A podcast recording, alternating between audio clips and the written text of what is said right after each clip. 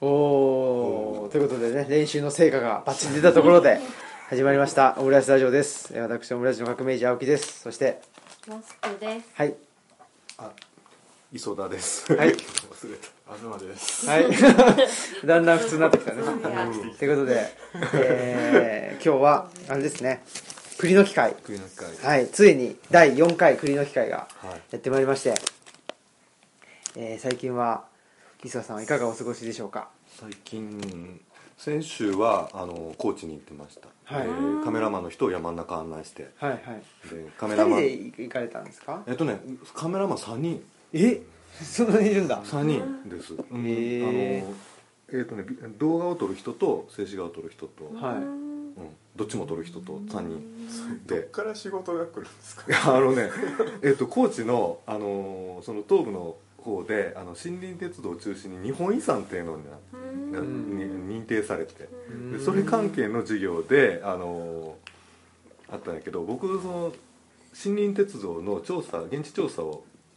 5年ぐらい前かなにやったんですよで、あのー僕でないとわからない場所っていうのが結構あって、うーんね、もちろんあの現地には山に詳しいおじいさんとかいるんだけどそのおじいさんが知ってる場所は結構限定されてる場所だったりするんうでんで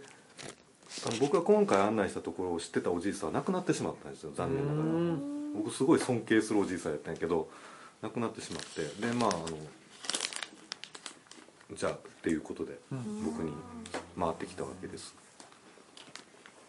高知にねあの知り合いがあの住んでて、まあ、その人から回ってきたんだけどうんでもいいとこですよあのー吉野みたいに 山がすごい迫ってるところで、うん谷に落ちそうな感じのうんところです、それは好きそうですね我々もうんあの多分ね地質学的にも似た感じっていうふうに考えていいと思うんですあのなんだっけ中央構造線って言ったかな、はいあの紀の川とかあの吉野川とかをつなぐあのラインの南ってうんいうので、多分共通するとこあるんやと思います、うん、お高おそんな高知県に知県に行ってまいりました行かはれていいて帰ってきたとはい、そうことですねはいはい東氏は今ちょうど 加えてるなんだっけこれはアメリカンソフトクッキーアメリカンソフトクッキーをあのミスター伊藤のねあのーミスター伊藤といえばアメリカンソフトクッキーだってことで何かにすごく似てるクッキーそうですねなんとかマームの方ですかねなんとかマーム、うんっていうんで最近はいかがお過ごしでしたか最近はね尾道にうん遊びに行ったりでカブトガニ博物館にうんついでどっちがついでかわからんぐらいカブトガニ博物館が楽しかったしとかあとは米の脱穀をしたりうんです ねこの間米の脱穀の音をずっとアップしてて昨日ですね、うん9分間ず9っと分間僕9分間きっちり聞きましたよあ れい なんか謎に聞いてたくないえですねあれねうんなんかこあれこそおむすびラジう、うん、オやっと42個目なんですけどあれが42個目にしてやっとでもそれがいいっすよね象徴的な音が取れたとうん喋あらんでよかったみたいな体を動かせばよかっあいや音シリーズ。うんでも確かにねあのなんつうんですかねあのーこういうふうに言うとちょっとまたあの角が立ちますけ ど何があの角を立たせようと思います けど、はいあの髪切ってもらっててうん美容院とかね、うんうんうん行ってると、うんもう黙って仕事してくれやとか ね思う時がねちょいちょいやっぱりいろいろ喋るからそうそうそうそうそううそう、あったりして、うんで、まあ、今は僕は、うんあのマスクさんに髪の毛切ってもらってるのうんで、ああそそそこのね、うんあのストレスといううんうか、んうんまあだからそその話が合う人だったらいいんですけなるほど、どねなかなかなんだろう話が合うも合わないも、うんないみたいなそのなんか別に差し障りのないうん話う差し障りのない話だったら僕としてはその本本読んでたいんですよ、んなるほうどねん、っていうのがあったりするんでそういうストレスからはうん解放されたわけですけど、うんだからやっぱりね黙って体を動かすっていうのは非常に必要だと思い ますすごいですねそうでもこの間、うん私も美容院、でもまあ染めてるから美容院は行かないといけないけどう、んでもその会話が苦痛で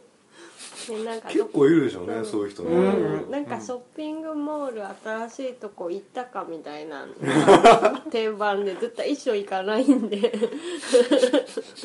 なんか「ああ今日は行かないですね」とか言って適当にやってでもこの間奇跡が起きてなぜか美容師さんと狐に化かされた話にな ってみんな美容師ですかそれなんかみ三重の田舎からうん名古屋に出てきている美容師さんで。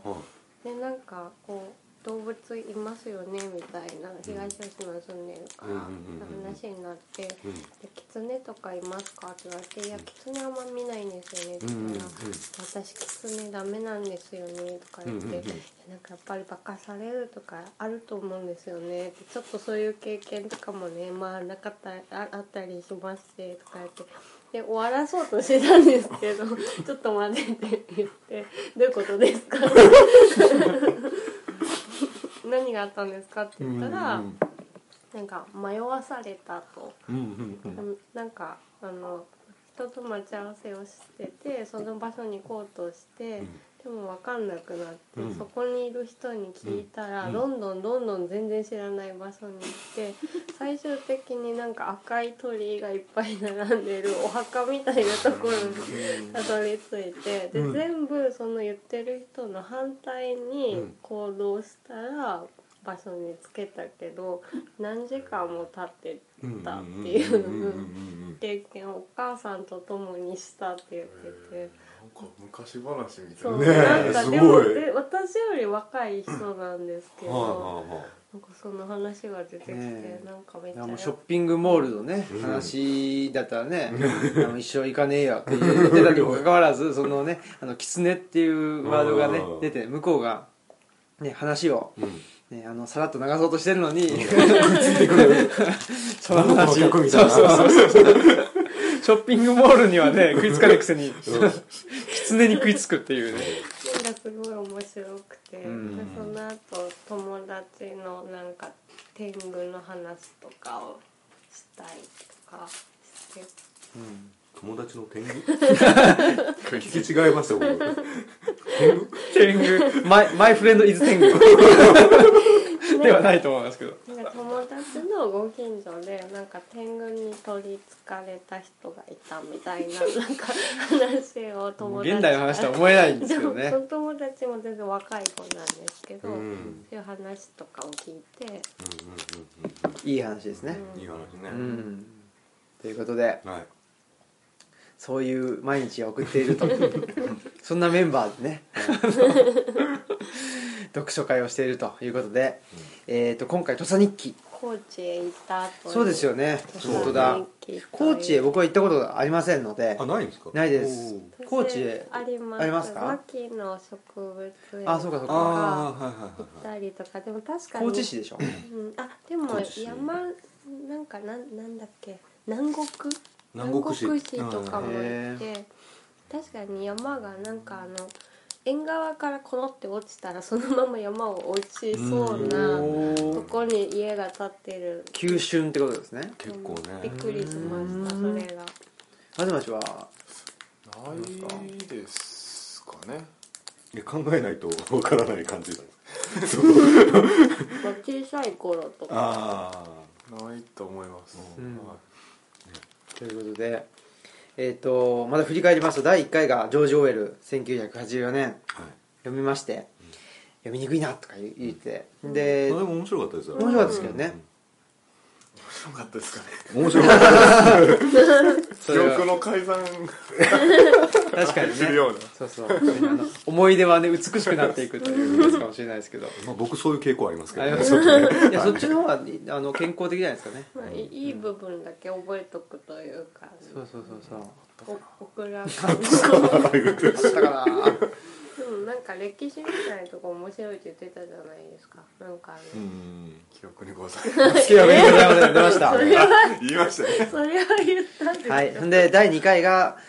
まあ、そこでちょっとね、まあ、懲りたというかちょっとね、ちょっとなっつうんでもうちょっとあの優しいやつっていうのでファーブル昆虫記にしたんですけどそれもまたね、うんちょっとまあ読みづらかったりいやでも面白かったですよあそうです ねそうそあれうは確かあにれはね、あってで第3回が、うんえー石牟礼美智子さんの苦外浄土だったんですね、それがやっぱ非常にあれはすごい本当に面白かったすごですねうんうすごいん、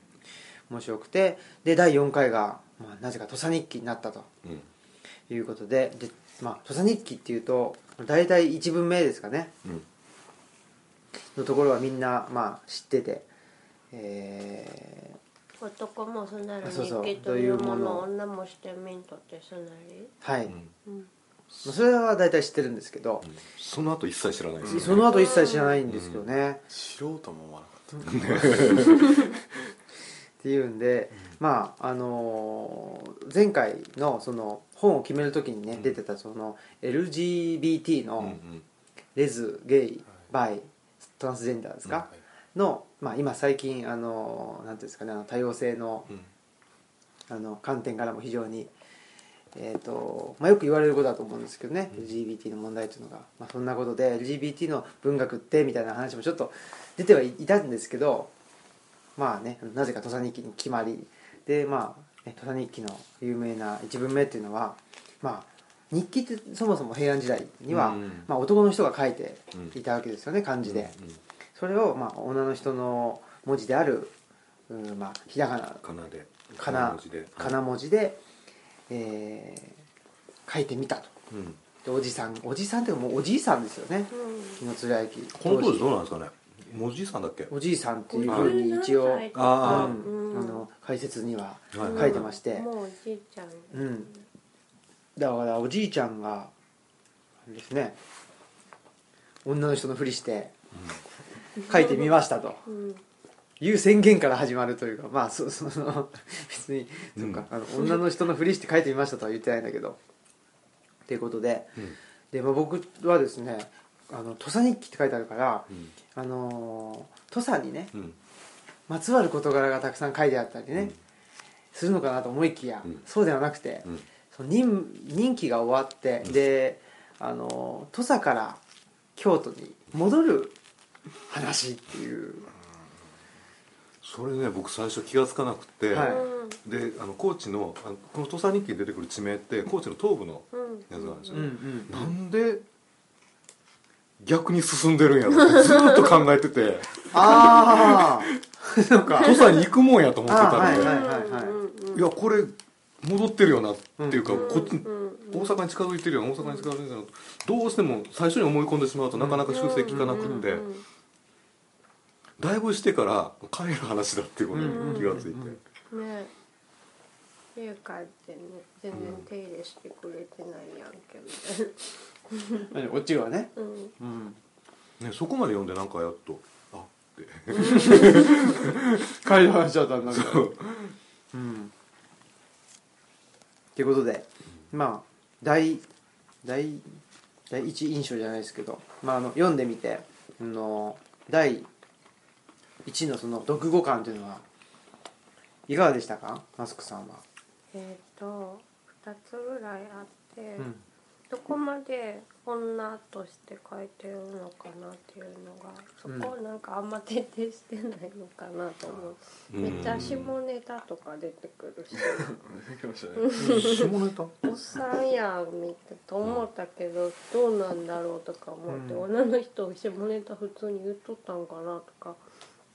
思ったりしてあとなんか一行日記みたいになるとこが良かったですああ昨日と同じようにあったあっ全然進まれへんうん昨日と同じみたいな、うんちょっとこうふてくされてるとこが、うんなんかみやびなこと書いてるとこよりなんか可愛いなるほどたかわいいなるとほどもうどうせ海じにじいが不適さにしても何も弱くはないですけどねでもなんかみやびぶっといてどうせ海に語れへんじじいがちょっと哀れであー可愛あそーうで愛しくなってしまうなんか痛そう視な点はないですねそういう視点なわけですね女性ならではというかうんなんかだってもうむ死ねとも思いましたもんね嫁に飲まれろみたいな海賊にや出らてれこてもい出てこいって思いますもんね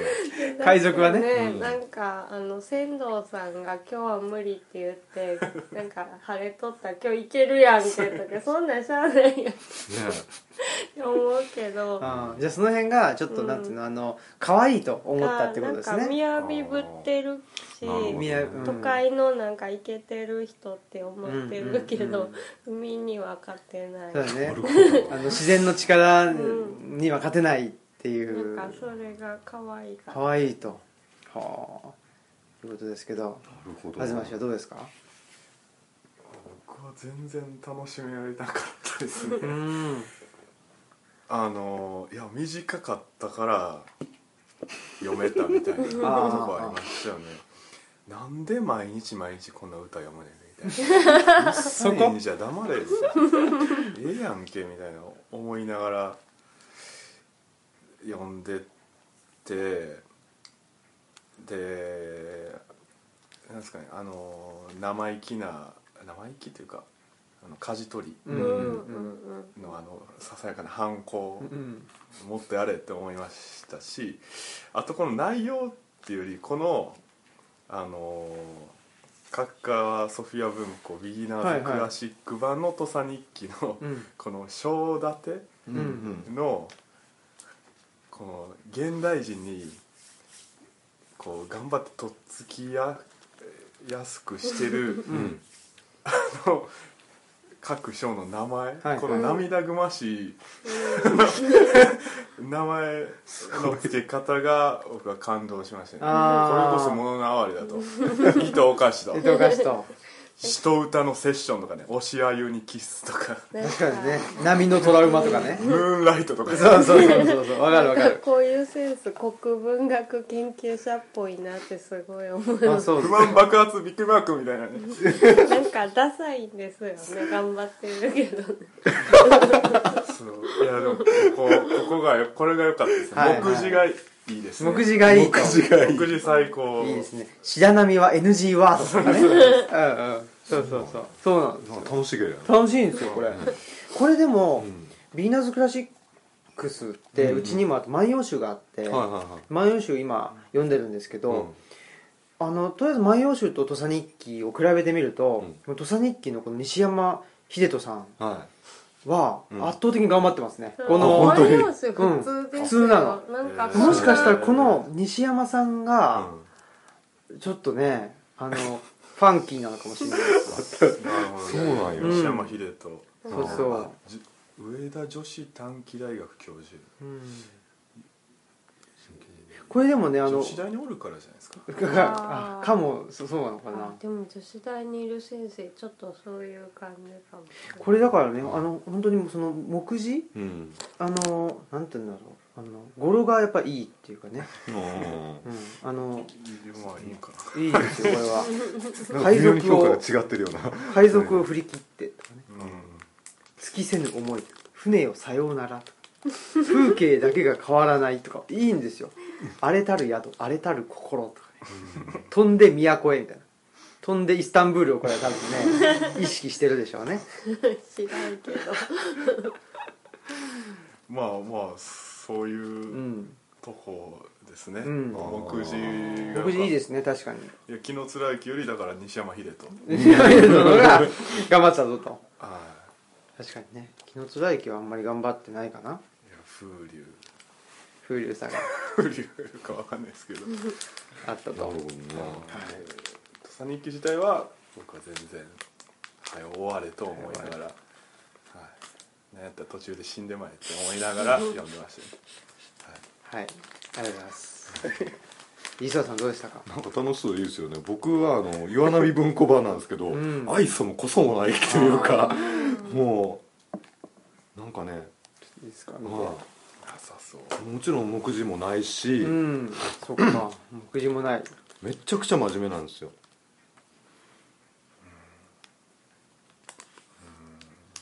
うん、あ一応その下にあれなんですねあのあのうん注釈はついてます注釈がついてるんですね、はい、はいうんうんうでんもこのスタイルに慣れてるからちょっと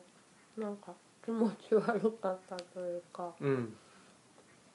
一回読んでから意味を考えたいなっていうあー確かにあのビギナーズクラシックスはうん最初に、うんあのあー現代語訳があるんですよ、だなるほからど逆に読んでました、うんうんうんうん現代語訳後に読むようにうんうんうん僕は割と古文自体は好きなのでああーのうんよかったんですけどね、うんうんそれ自体はでもそう東さんと多分そっくりな感想でうん、もうあの沈めとか 沈もめう海賊出てこいとかねあーあでも海賊のこと舵取り頑張れとかうん、もっと海賊は出てこなかったです知りねたかった海賊がどんな感じ、でもまあそんな接近した後さ日記残ってないかまあそうやねそういうことですね確かにねでなんかこの舵取りが歌を歌うんですよねうんこの歌がまあまあなんかこう、うんうんなんていうの和歌じゃないんですよねなんかこうどういうリズムで読んだらいいのかもさっぱりわからないうんし、うん意味ももう一つよくわからない、うんらなんかそれをうんなんか、じゃあ和歌にしてみろみたいなこと言ってませんでした言ってましたっけ、うんなんか、あなんかね何かを言ってるのが和歌みたいやなと思って数えてみたら31文字やったっていうのがそそあっのてうん、偶然ねそうそうっていのそうもありま偶したね然あったっていうのがう、んそう命令に背いたところですよね命令に染めたとこやったっけ、焦げって言うたのにうん昨日貫之が、はいはいあのでも舵取りはその他の船員が陸で引いてたんですよね船をはいはいはいあれもう大阪に来てからですよね、そうですね川,、うんよよ川が登ってるそ時の引いてる人らにもっと引けって言うたっていうあのもっと焦がずにうんうんうんあそうかあそうだよそうだうんこれかな2月の5日じゃないですかにがそうですそうです、ね、 2 「月小の津5のた日まりを追ううん松原目もはるばるなり」「各いつ来るほどに船とく焦げ火のよきにと催せば舵取り船子どもに曰く三船より仰せたぶなり朝それ北それのいでこの先に綱で早引け」でこれが歌みたいだなっうんていうやつですね、うんそうそうそうでこれが数えてみると31文字だったとそいうそうそうでなんかねあのそうさっきマスクさんも言ってたけどその舵取りがあの「今日はあの出ない方がいい」って言ったのが、あのこいつはあの「火も読めないまあね硬いなりきり」って書いてあっ たけはどいなんか出てきましたねねでもねもしかしたらこの二人仲いいんじゃない かってなんか2回ぐらい読んでるうちに思うようになりましたねちょもしかしちたょっとなんか甘えてんのがらそうそうそうそう、うなんんかね舵取りの方もお世辞だなとか思いながら、ねなんかいいコンビかもしれない。かもしれないと、うん、なんか僕が思ったのはそのあのいい天気を待ってたりするじゃないですか、はいはいそれどこで待ってたのかなと思ってて港でずっとでしょ港で船の上なんですかじゃなくて港から上がってあー上がってじゃないですかねそのなんかあの宿みたいなとこでなんかそそういうですよねところだと思いますよでもなんかね意外と描写ないなと思ってね、うんうんうんうんなんかそういう田舎の宿に泊まったらそうそうそうままた文句言いそうじゃないですか。そうそうなんか文句言うかねなんかちょっといいこと言うかわかんないけあどーなんかその辺のね話が全然出てこなかったりするんですよ最初のうち宴会してた時だけですよねあ宴会してましたねね宴会しててそうの、んなんだっけあの白波がうんぬんって言われて、はいはいはいあのなんか縁起でもないみたいなね、うんその白波は海賊を意味するんだみたいなあそうなんですそうそう、うんで怒ってるみたいなうんのもありましたけど、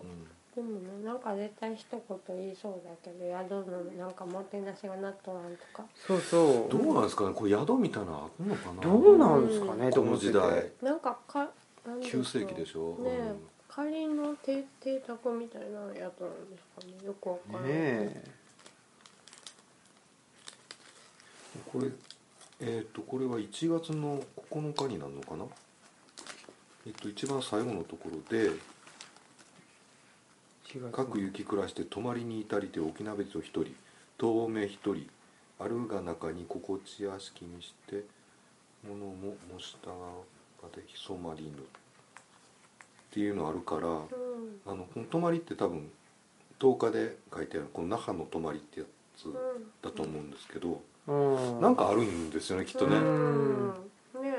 ただのね行として成立してるわけじゃないと思うんで、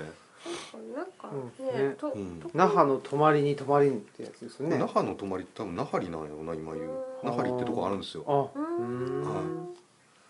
僕この間行ってたとこも那覇里なんでホテル那覇里泊まってたんですけどそれこそ、えーうんでうんも酒井がどっかでなんかその口利きで止めなんか知り合いの知り合いみたいなあ止あめてもらってどうのこうのみたいなは話も出てきますようね。い、うんうんんなんとかねのそれは意外となんかその陸地にいた時の話ってね出てこないんです出よてこないですねうん本当にね、でなんかねそのなんかあたかもその会場でうん、なんかあの神仏にあの一日中あの祈ってましたみたい なあのよもすがらみたいな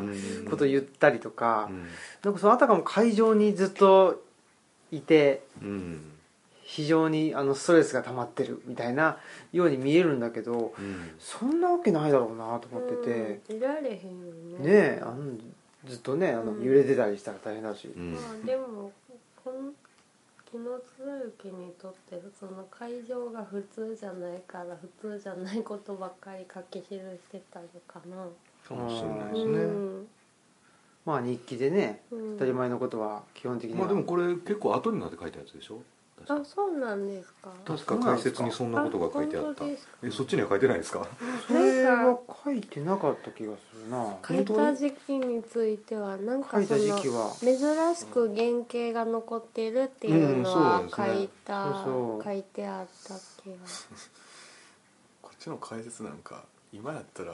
昨日つなぎブログにこれ返してやるねそうそうそうそうでなんかね 書いてそうあったそうあのー皆さんそなことばもっかりそうあそーう皆さんも土佐日記になって自分の旅日記をブログに公開してみてはいかがでしょうかって終わってますから ねひでたわちょっとちょっ と次第の授業みたいなで秀人がいいんですよねなかなかね滑ってるところをこういう含めて、ね先、生いそうやそうそう国文で、ねなんか若い人に受けようと思ってみたいな、、そううんですねうん失敗してる、うん失敗してるよね、うんそんななんかねすごくこの解説むちゃくちゃこう細かくってうんここにこう書いてあるってパッと言えないんですけどあのー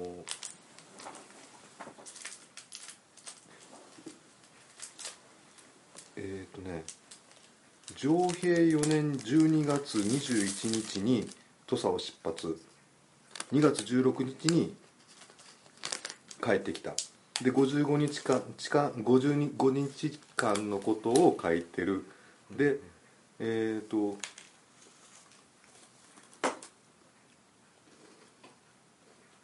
でなんて書いてあったかな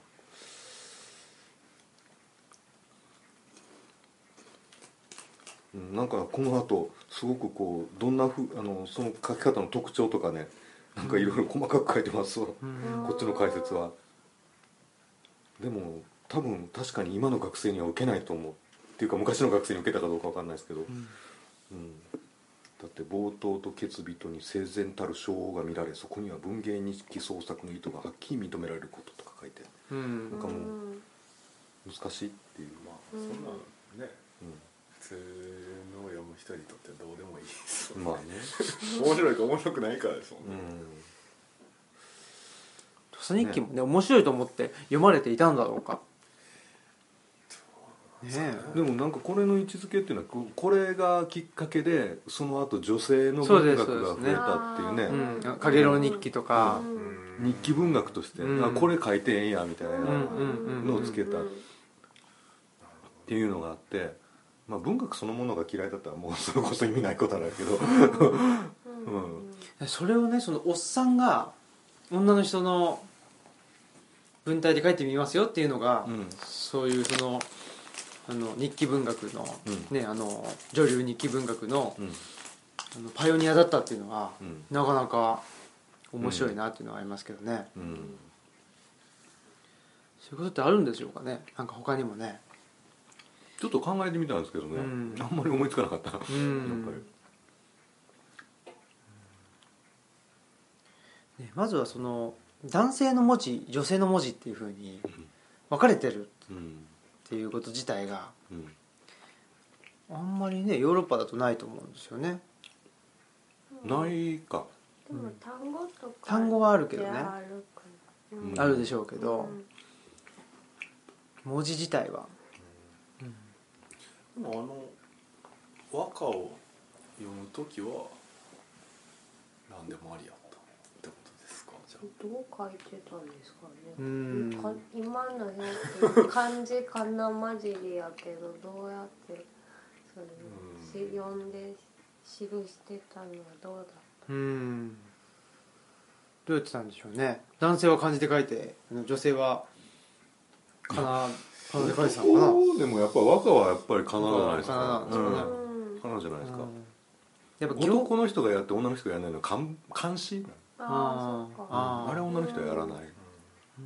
ことになってうる、ん。で男の人が日記書く時は漢文でしょ、んそうですね、うんうんうんで漢文って別にあれですもんねその大陸の文化っていうかうん中国の中国っていうかね、中華の文化ですもんね、うなんかん、そのなんていうのそのメインカルチャー、そうやっですぱりもんね最漢新字っていうのは最新のっていうかやっぱり一番進んだうんうん文化っていうことですもんね、うん当時の感覚でいうとうん、うんまあ、逆に言うとそのひらがなで和歌を読むっていうのはうんなんかその何なんですかねあの日本日本の風景を見あの見たりしてると漢字じゃちょっと表せないものっていうのがうん感覚がそれはもう男あ女っ問たわってずいうこねとなんでしょうねうんや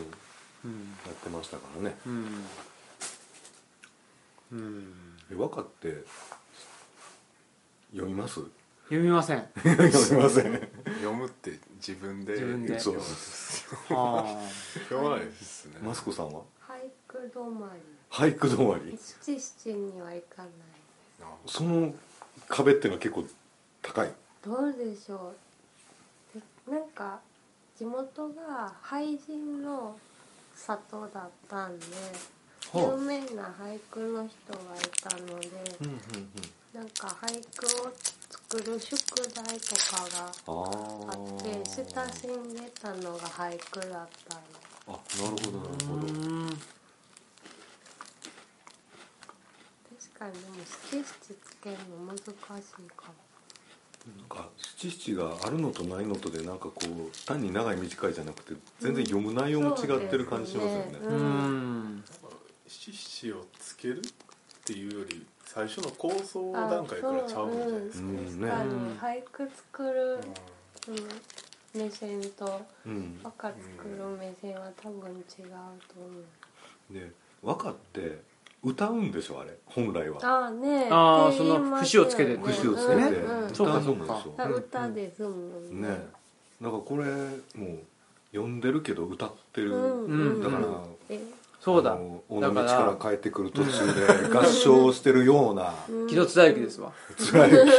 はから見たんで 憶みたいなしないとか言われるかもしれないけどなんでこいつだわとかね高速で行けとか言われるからねあのエブリ箱番で、うんあのスピーカーの音も最大にしてあで乗ってる3人も大声で歌ってやばいやばいこれで信号で止まった時とかに横のバイクの人とかからめめっちゃ見られててこれ俺らはなんか右翼かなんかそうだ外旋車ばりのそうでも流れてくるの合唱曲やから前と右翼みたいなちゃうかみたいな凱旋中合唱で、ね そういうことでしょうねそういうことうだねうんんだからねやっぱりその旅に旅をしていると、うん暇でうん暇だとあの歌を歌うっていう確かにことはもしかしたら普遍的なことなのかもしれませんねなんか歌ばっか歌ってやがるって言ってたけど同じややっぱりうん歌を歌歌ってましたねそういうことかそういうことだったのかなえあの動画見てないですかああでもちょっとみそまだみそごねてるんですわまあ、一瞬のね「うん翼をくださいの」なんか揺れまくってたでしょ動画そう何して何してんのっていブグうねラウイッチプロジェクトみたい手ぶれがひどいみたいななあれ手そんな怖い話になんか寄って履いたっていううんあれを見てどこやったかなあこれか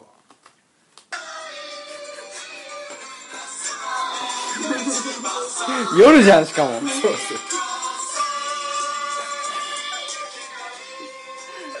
熱唱してんなめっちゃ揺れてる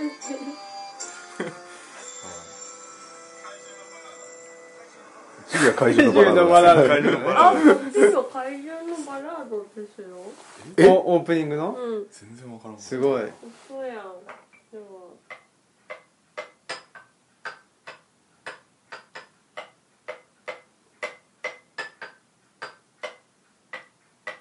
おいねえわからんわはい分かってないといや、うまあんそうですねいやいやでも読めてよかっ たですよこういう機会でもないと絶対一生読まへんから確かにねと思うんでそれはそうやと思うそうそそうれは全部ずーっと土佐の話やと思って一生終わったと終思うわりますよねそうそうそう高知の話やなと思でも読書会で読んだの全部そうですほっといたら読まないだろうな、うまあねそうだねうんでもあれですねだからうん紀貫之ももしかしたらものすごいね船で揺れながら歌歌っててそうそうそうそう あの尾道旅行みたいな感じでものすごい揺れてたみたいな、まあ、揺れ揺れた意味は違うけど、うんうんかもしれないですよねもう相当上げ上げな感上じげでう上ん、だからちょっと停泊してしまうとものすごいダウナーになるみたいな、うんなるほどうん、何もないなんかもうそう そうでね進むとネタとか書いてあるもんねもうもうやることないからネタそうそうそういやたしだって怖いと思いますよほんでねだってほらあの海賊が来てるみたいな、ねえうんねしかもちょっと恨まれてるんですよそうやったっけ厳しく取り締まっとったからあー割と多あ分そう土佐にいる時に、ねねなんか恨まれてえ、る、うん、だからこれ「土佐日記」つって読んでるとあれだけどそのき気の貫きだと思ってると結構な恐怖なんだよ恐怖もあるし、うんでちょっとなんかテンションおかしくなってるしやっぱりでもちょっと海賊出てきてほしかったですよねちょっと出てあーちょっと出てきてほしかったですよねうんやっぱなねんそう考かえどるとんねなか知りたかったそんうですよそうねそうそうそううんでそこでこうね普段こう言い合ってる舵取りがこうすごいパワー発揮してあーそうですよね逃げ切るとかはいなはいんかそういう展開ちょっと欲しかったそドうでラすえよねもんの映画のジャイアでンもそうなったはいらはい舵取りは海賊側につくかあそうそれもまたいいですねそれもまたきなりな だけどもこの本を残せた展開っていうねなんかあこーうどうしてなのみたいなそうのそうねそうそう進みますよね進みますねうん確かに確かにね確かになんかし なぜ紀貫之は生きてるのかみたいな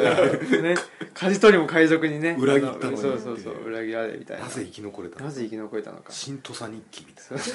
な新ゴジラみたいなそうそうそうそうそうでも神風が吹いてるかもしれないそれは神だうん大大概神神風が吹きますからね大阪湾に大阪湾に神風が吹くみたいないやーということではいはい「えー土佐日記」を読んだとはいいうことでねまあ紀貫之もさぞ楽しかっただろ